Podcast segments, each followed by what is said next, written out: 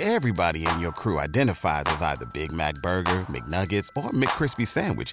But you're the filet fish Sandwich all day. That crispy fish, that savory tartar sauce, that melty cheese, that pillowy bun. Yeah, you get it. Every time. And if you love the filet of fish, right now you can catch two of the classics you love for just $6. Limited time only. Price and participation may vary. Cannot be combined with any other offer. Single item at regular price. Ba da ba ba ba. Hi guys, quick one before we get into the episode. This episode is sponsored by Zencastr, which is the production suite that I've used from the very beginning of this podcast. And if you're interested in starting your own podcast, hang around at the end of the episode for our 30% discount referral code. Thanks. So our podcast is called Write and Wrong. Are these are your notes? These Are these your notes about what we're going to say? Uh, anything. Nailed it. It's a short answer. so, how many novels did you not finish? Oh my prior god, so many. It was perfect. What's she talking about? This is nonsense. Ooh, a spicy question. I love it. This is it, guys. The big secret to getting published is you have to write a good book. you heard it here first. Hello, and welcome back to the Write and Wrong podcast. This week, I'm joined by spooky YA romance author, booktoker, and Waterstones bookseller, Rosie Talbot. Hey, Rosie. Hello. Thanks for having me on the podcast. Oh, um, you're so welcome. Thanks for coming on. How's it going? Must be a wild time for you right now. Absolutely. My head is still spinning, but I'm smiling. I'm beaming. Life is good. That's that's good to hear. Well, let's start off with the big news. I'm sure a lot of people listening don't know what I was talking about when I was saying must be a crazy time for you. The exciting news that your debut novel, 16 Souls, is coming out 13th of October. What's it all about? So, it is a spooky YA novel set in York about a teenage medium who can see the dead. And to be honest, he'd rather not be able to because they rather complicate his life. But when the ghosts of York start to go missing, he is convinced by the new, cute, irritating new seer in town, Sam, to help look for them, and shenanigans ensue. Mm, sounds great. So lots of supernatural stuff. Yeah, so it's got a good hefty paranormal dose. There are a lot of ghosts in this book. Um, it's got a touch of horror and quite a bit of romance as well. Amazing. Well, I'm excited. Is this the first story that you've written, or have there been other drafts or novels before this? It is the second book I have ever written, Uh, but the first book is not really in a healthy state. It's a much more ambitious adult fantasy project that I probably shouldn't have challenged myself to write as my first ever novel. And it's sort of still in, you know, it's in that drawer and I keep going back to it. But this is the first book that I've ever kind of wanted to put out into the world, I suppose. so you didn't you didn't even think about sort of uh, submitting that first one to anything or, or or putting it out to a sort of bigger platform. I submitted to a round of agents, but kind of knowing in my heart of hearts that it wasn't really a viable debut novel. It's too long for a 1st novel. I just knew it wasn't quite right for the market and what was happening right now. But, you know, I still did it for the experience. And I'm really glad I did because I did also submit 16 Souls to agents. And I think having at least done it once before put me in good stead for those rounds. Yeah, no, definitely. I remember the. I actually had a similar experience where I tried to do a far too ambitious thing for my first novel. You know, multiple points of view, many characters, huge ensemble, and whilst it, looking back, it was nowhere near ready to be sent to anyone. The, as you say, the experience of just learning that kind of system and and actually submitting is so valuable when you come to something that is actually of merit and and people do want to see it. Yeah, I mean, just I think writing a novel is so different from being able to craft a pitch and craft a blurb and write a one page synopsis, all of which are extremely valuable. And I ended up not picking up an agent for 16 Souls and deciding to self publish. And all of the, that practice I'd had creating pitches came into play because I had to create a blurb and I had to create a tagline and all these things. So I'm really glad again that I had that experience. Yeah. So let's talk about that then, because 16 Souls is actually being published by Scholastic now. Yes. What what was the journey like here? Where you so you presumably you've been working on it for a while now. Did you you did some submissions for it, but eventually decided to self publish? Yeah, so I I wrote the book because I wanted to write something a little bit more straightforward than my initial first novel because it was too complicated and I just wanted to write a really good teenage book with one narrative point of view. And I wanted to do that under a structured environment. So I submitted to the Curtis Brown Creative six month novel writing course. And I wrote the first chapter of 16 Souls to get on that course and I got a place.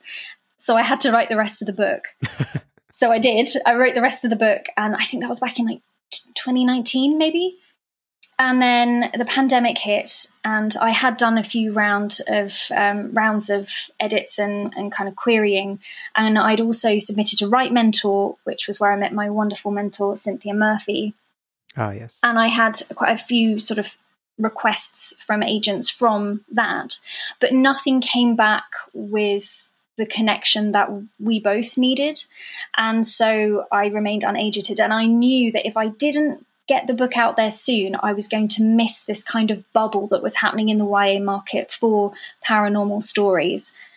So I thought, you know what? I, I have a vision for this kind of product, as it were, and I am very passionate about this book. And I just knew in my guts that this was the one. So I thought, I'm going to self publish. The only reason I felt confident doing that was because I had joined TikTok and my my account had grown a lot faster than I ever anticipated that it would. And I have this wonderful community of incredibly supportive readers who were like, Yeah, we want to read this book. So I started the process of self publishing. I announced December last year that it was going to happen for October. And I was ready to go. Everything was kind of sorted. I was just waiting to kind of commission a print run. And then Scholastic swooped in and said, Hey, uh, we've heard you've got this spooky novel and we'd really like to read it. So I sent it to them. They had a read, and within a week, they'd offered on two books. Wow. That's. Yeah, it was a whirlwind. Yeah. I mean, and it's, it's so far from traditional, whilst in the end ending up going through Scholastic, a traditional publisher. Did it, I mean, it must have been a how much work did you put into the self-publishing at that point? I mean, was it, you know, it was all done, ready to go. You were just on the marketing at that point. Yeah, it, and I had a few distribution issues I needed to sort of sort out, but primarily it was almost all done. And I'm sure there are a lot of people who would be like, "Well, why would you? Why would you go with a traditional publisher then? Because you've done all that work." But I was honestly exhausted. I was so t- doing self-publishing successfully is very hard. There are a yeah. lot of books that get published every year and raising your head above the parapet and being noticed is hard. It's it's long hours and it meant that I had no writing time whatsoever. I was I couldn't even think about writing another book. It was 100% all about marketing and distribution and essentially running a small business. And what Scholastic offered was they offered me my writing time back because they're going to take care of a lot of the things that I have to do as a self-published author but don't love doing. And mm. I get to do all the fun stuff like making a fool of myself on TikTok, hanging out with bookish people, and writing another book. So it was just the right offer for me at the right time um, and took a lot of weight off my shoulders. Yeah. And there's, I think there's so much merit to self-publishing. I'm not saying I would never self-publish again. I'm so glad of all the experience I had, but I, I know that this is the right decision for me for this book at this time. Yeah, well, that's great. It's really good that you sort of are confident enough in in that decision to to say, yeah, I know this was 100 percent the the correct thing to do. Did your because you you work as a bookseller at Waterstones? I do. Did did that sort of access to to the industry that the the sort of knowledge of of knowing how things work in that way help when you were I, uh, I guess first of all trying to look at self publishing yeah, I think being a bookseller gives you face to face access with readers, as does being on social media, actually. But being in a bookshop, you get to see what people are picking up off shelves, what they're coming in and asking for. You start to see trends in the market. You see what covers are selling, which, you know, what people are browsing. You get to chat to readers every single day. And then you also get all the behind the scenes stuff. Like you understand how orders are processed and how companies source books and which books are the big ones coming up. So it just helps give me like an inside knowledge to the industry that helped me pick up on trends, I suppose, and know that if I don't get this book out now, I'm probably going to miss the boat and have to wait 10 years until it comes around again. And that gave me the confidence to be like, let's do this. That's great. And, and also a little bit scary as well that you, you sort of with that knowledge comes the pressure of you know that there's a, almost a time limit on a certain trend, a certain style, a certain genre. Yeah, I think there can be, but I mean that's that time limit's still a number of years. It's not like mm-hmm. it's sort of over in a flash in a pan, but in the publishing industry, that's very quick because books take a long time to kind of write and then edit and publish. Uh, several years. So I, I knew that if I waited to try and get an agent, which was never guaranteed, then I probably wouldn't get to put Charlie and his ghosts out into the world. And it's a story I'm so passionate about. I really, I really just want to find readers who love it and hope it finds a home with people. Yeah. So speaking of finding those readers, reaching out, interacting with the community, let's talk about TikTok more accurately the BookTok Book talk. community. what was it that made you start posting on on TikTok, getting into that? Well, I was on Instagram um, because when I started social media, TikTok wasn't really a thing. So I've been on Instagram for about three years, building a little community of readers, and I loved it. I was posting every day and taking aesthetic pictures of books, and it was really good fun. And then they sort of just started the real feature possibly because of TikTok's bringing up and becoming popular. And I saw an article, I think, I can't remember where, sort of saying that there was this big book community on TikTok. And I thought, hold on a second, I'm missing out on an extraordinarily large number of book recommendations I could be getting from this other community of readers on TikTok. Let's see what that's about. Started an account thinking maybe maybe if I was lucky, couple of thousand people might follow me. And then my account grew quite quickly, which was a huge surprise to me, but very, very welcome. and it's oh, it's a wonderfully engaged community. There are so many important discussions that go on. There is a dangerous number of fabulous book recommendations. Um, my shelves are heaving, but yeah, I love it on there. I love everybody. You're up to over a hundred thousand followers now. Yes, I'm very surprised, but very grateful which is crazy. I mean, it's it's one of those numbers that you can't even picture. It's so large. Like if you tried to picture that many people, it's just my brain just then just is a blur of crowd. I know it's terrifying. I try not to think about it actually because it is quite terrifying.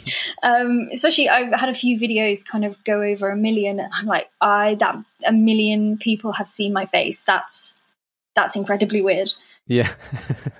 yeah. Now I went on your TikTok and um, I sc- I scrolled all the way through, and just because I'm a curious kind of person like that, and the difference between your newer stuff, which is sort of very fitted and formed, and you have a, a very much a template, a style, and the earlier stuff where first of all there's a lot less of your face and there's a lot more book covers and like as you said aesthetic pictures of shelves.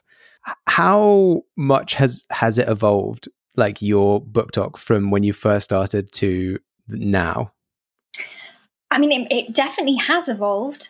I I don't know if I've analysed it. I'm certainly anything I'm doing, I'm not doing on purpose. Okay. I'm, I'm very much winging it. I don't plan my content in advance, particularly. I just hop on and record whatever I'm thinking or feeling, whatever books I'm excited about. Um, I do a lot of tales from the stockroom, so I have quite lovely interactions with customers at work, and I write them down as little stories on my phone and then record them and share them with the world um, as you do on your lunch break. Um, and they, they're quite popular because they're, you know, heartwarming and feel good and often quite funny because the public are magnificent. Pulling up to Mickey D's just for drinks? Oh, yeah, that's me. Nothing extra, just perfection and a straw. Coming in hot for the coldest cups on the block. Because there are drinks, then there are drinks from McDonald's. Mix things up with any size lemonade or sweet tea for $1.49. Perfect with our classic fries. Price and participation may vary, cannot be combined with any other offer. Ba da ba ba ba. So I just, yeah, I just kind of have a little app on my phone that I write inspiration down when an idea occurs to me. And then, of course, the community asks questions. So people will ask for specific book recommendation lists. And I love those because I get to sit down and do research and put my bookseller brain on and think, okay, right, what's what's a really good book? That this person's going to love. And I, I love doing that as well. But yes, it has evolved. I know that sort of videos where I'm just chatting away often do quite well, even though they're less structured. But um, I don't know. Maybe people like the curls. I'm not sure. you always do it with a nice backdrop as well. You, have really found the best spots, I think, to to do your reels. I, I have built the best spot because Oh, everybody has recommended so many books uh, that I bought them all, and they, Oh. they, they live behind me on that massive wall of books that I'm working my way through as a reader. Oh yes, yes, the infamous to be read pile, Oh yes, which only gets bigger. oh it's it's monumental. so, what advice would you give um, somebody looking to join the BookTok community? uh, do it do it now like just you know but i think particularly if you're an author um, and you're thinking about publishing in any capacity it's a fabulous place to find a community of readers who will engage and enjoy your work. So hop on the platform start an account and then just start watching videos about books. And you can tailor your content by saying i am interested in this and i'm not interested in that. And within the book community as well there are definitely smaller communities of particular types of reader based on the different genres that they like to read. So you'll find different hashtags, follow those hashtags, engage with that content, and then you can start making your own. And again, just talk about the books that you like, talk about your style as a reader. I mean, there is endless, endless potential content ideas. And then it's just about building a community, really. Just do what you feel comfortable with be honest, have fun, um, and make friends. I think it's making those connections is ultimately what brings so much joy to being on the platform. Yeah, and it's about it is about joy. Like it's about. I feel like TikTok, in the same way as as as lots of social media and um, blogs and things like that, you should do them because you enjoy them. Because if you're not enjoying it, I feel like it really will translate, and then you won't. People won't enjoy watching them or reading them or whatever the platform is. Yeah, and it's I think it's hard for a lot of authors because we're not all extroverts. We don't all want to prance about on, you know, five to twenty second videos. Um, but uh, there's a lot of pressure from publishers to engage in marketing because it is so important to again just try and get that visibility. Yeah. And TikTok is a platform that offers the potential to suddenly go viral out of nowhere. And you hear so many authors attest to their book sales suddenly leaping up because their uh, you know one one single video went viral um, and it happened to cynthia murphy actually. Win lose kill die. It was one video that did extraordinarily well and we sold out. Waterstone sold out within a few days and they had to Wow. reprint. Um, and i'm so excited for her because it's a fabulous book and everybody should read it. Um, but it just goes to show that it, it can suddenly just happen and it probably won't be one of your videos. It'll be somebody else's video on the platform but if you're on there as an author they can tag you you know you can see that you can share that content so it's definitely worth having a presence on there even if you don't necessarily want to create a lot of content yourself Um, yeah, just to be there, just to be present in a way, so that people can interact with you. It's Yeah. it's good advice, even if you are introverted and scared to uh, engage too much in a platform like that. Going back to some of the more um, technical stuff uh, about your your your work. So you you self published, then well, you were going to self publish, now picked up by Scholastic. Even you know, being involved as a bookseller in publishing, was it scary kind of doing this all thing by yourself Oh, absolutely terrifying. Like I it's it's such a big step and I think there's so much pressure put on the debut as well. Like we're kind of told as authors Yeah. that it's the biggest, most important book of your life because it's sort of the basis for your career. And I had some people saying, Oh, you must self publish, it's the only way forward. And I had other people saying, No, like don't do that. It's it's a waste. You it's such a good book, you should never self publish it because uh, you know, a publisher will want it. And it's like for a start, self publishing is phenomenal and the quality of books out there like it's just not what it used to be Mhm. um so i but i was still kind of finding myself i suppose justifying to people be like oh who's it coming out with? And i'd be like oh actually i'm doing it myself. And i could see something shift in them. Now i didn't see that in booksellers interestingly enough. I didn't see that in people in the industry. I just saw that in readers occasionally. And i I worry that there is still this perception that self publishing isn't as high a quality as traditional, but in many cases it certainly is. So I was a bit nervous that people would hear I was self published and not be interested. But also vice versa, perhaps there, there's a lot of people who only read indie books, so they would hear that I was self published and definitely be interested. So I think it goes both ways yeah but knowing how things work on the inside, I think I just knew how much the odds were against me for it, it doing well, and that was scary. But it was also fuel. It meant, made me more determined to be like, okay, I am going to do the best that I possibly can do. I'm going to pull out all the stops and put in all the effort and just hope that luck is on my side. And and it turns out it has been on my side. I've, I, I think there's a huge amount of luck involved in this industry, and I feel extremely grateful that it seems to be smiling on me at the moment. Yes, I would say you can increase your chances. And I think Yeah. that the output that you've put on TikTok across other social medias uh, has definitely helped to sort of um, increase your chances of getting lucky as you have being signed by Scholastic, which is amazing. Yeah, I think it's about being visible. I mean, as well, when I was um, when I was putting the book together, I really wanted to spend my money on an amazing cover and on really strong editing and typesetting. So I was, for me, putting out a book that I was extremely proud of, and I think that definitely helped because it's a level of professionality that when Scholastic took a look at it, hopefully they were like, "Great, this is a very tight timescale." I mean, they have only moved the publication date back by one week. So there was no time, if, you know, if they wanted to do a massive structural edit, there was no time. They had to be happy with this as a product that they could go to market with quickly. Um, and I was able to deliver that because I was hoping to deliver that to the public myself. So, you know, it's something I'm very, very proud of. Um, and I think that appealed to them as well as as obviously my visibility and they're just so passionate about the story and i'm so grateful like they're absolutely incredible like the support i've had from scholastic and the, the passion for this book is you know it, it's lit me up from the inside because i was at a point of being incredibly tired just because of all the effort from from moving forward with my my self-publishing and they've yeah they've lit that fire again and that Yeah. passion to kind of get this book out there Amazing. I mean, that's exactly what you want from a from a publisher. You just want that extra support. yeah they've been amazing they are amazing i'm very grateful for them And so now that it is um, part of the big machine getting put out into the world, October 13th, um, are you going to look into maybe working with a literary agent? Yeah, I, I still don't have a literary agent.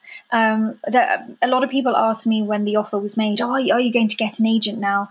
Um, and I I didn't want to rush into it. It's a very important relationship, and I want Yeah. to make sure I find the right person who's very passionate about what I do, and and we get on really well. So I didn't want to rush into anything just because I had this offer on the table, and I was able to seek legal advice elsewhere to help me work through the contract um, Okay. on my own. So I, I didn't need to find an agent right then, but I think they do something incredibly valuable, and I will certainly look to work with an agent in the future when I've got my next manuscript ready to go.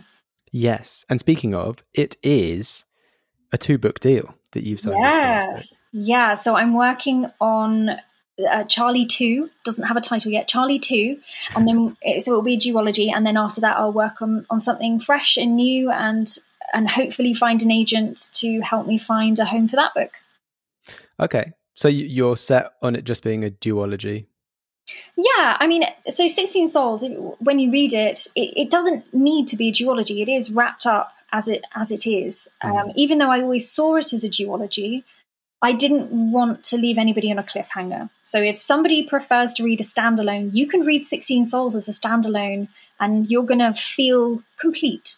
Um, Okay. There's a complete character arc. There's you know there's explanations for most things, but there is that kind of openness to it where the world is so much bigger and there could be another story in that world. And I seeded ideas in book one that I can pick up for book two. And after book two, I mean, who knows? Maybe Scholastic will change their mind and think, you know what, we we can have more of these. But again, I will be writing it as as a complete adventure. So if you just pick that one up, and that's the first one you pick up, or um, that's the only one you want to read, you'll still be satisfied with that story.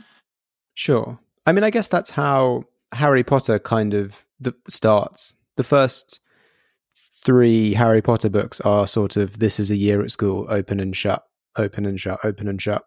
Yeah, yeah. So I'm not it's no saying that you're the next. This is the next Harry Potter, but I knows? mean, I wouldn't mind my own theme park. yeah. Wouldn't say no.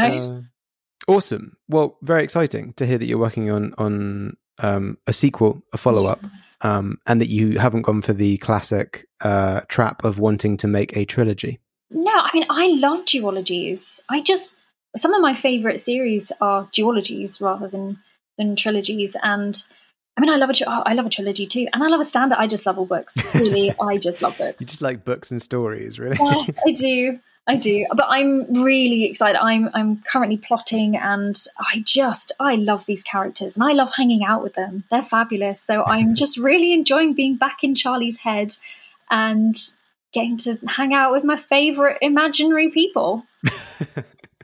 Amazing. You only sound a little bit insane when you say that, but it's lovely to hear and and I can just tell that that enthusiasm will uh, jump out of the page uh, when this book gets put out into the world and everyone gets a chance to read it. I hope so.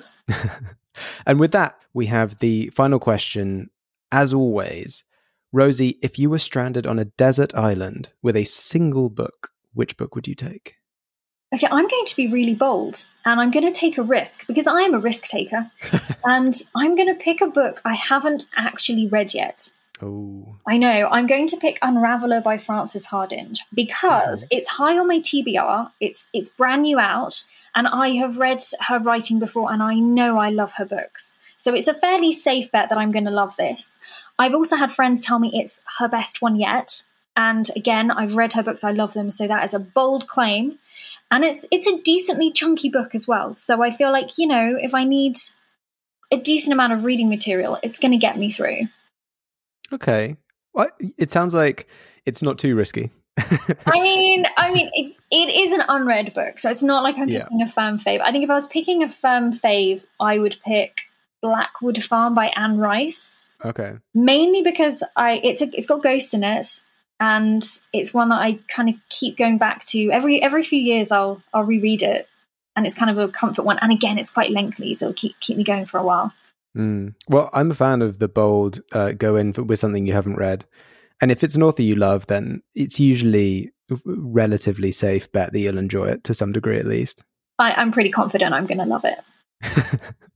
Amazing. Well, thank you so much, Rosie, for, for coming on the, the podcast and sharing your experience and your, your writing adventures with me and everyone listening. Thank you so much for having me. It's been an absolute pleasure. And for anyone listening, if you do want to keep up with what Rosie is doing, you can follow her on all socials at Merrow Child. That's M E R R O W Child.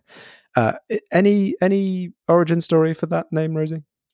Um, so Merrow, I believe, means mermaid in like Irish. Um, Okay. I'm not Irish, and I'm terrified of water, so it just sort of seemed like a natural choice. Um, yeah. I honestly, I don't know. I think it came from a dream, or an. I think I don't. I I don't know. I just like the sound of the word, Oh, okay. and it's Well, sort of reason stuck. enough. yeah. there you go. So follow Rosie on Merrow Child on all the socials. And to make sure you don't miss an episode of this podcast, follow us on Twitter at Write and Wrong UK or on Instagram at Write and Wrong Podcast. Thanks again, Rosie, and thanks to everyone listening. We'll catch you in the next episode. Thanks for hanging around until the end. If you're interested in starting your own podcast but aren't really sure what that looks like, I can't recommend Zencastr enough. It's so simple to host, record, and download your podcast with, and it even has a built in transcription AI. It functions entirely in the internet browser, which means all your guests have to do is click on a link and they'll be brought into the conversation. If you click on the link in the description, you'll get 30% off the first three months. All you have to do is click on the link in the description. Thanks again for supporting the show, and we'll see you in the next episode. You've worked hard for what you have your money, your assets, your 401k, and home. Isn't it all worth protecting? Nearly one in four consumers have been a victim of identity theft. Lifelock Ultimate Plus helps protect your finances with up to $3 million in reimbursement. Lifelock alerts you to identity threats you might miss. And if your identity is stolen, your dedicated US based restoration specialist will work to fix it. Let Lifelock help protect what you've worked so hard for. Save 25% off your first year on Lifelock Ultimate Plus at lifelock.com slash aware. Terms apply.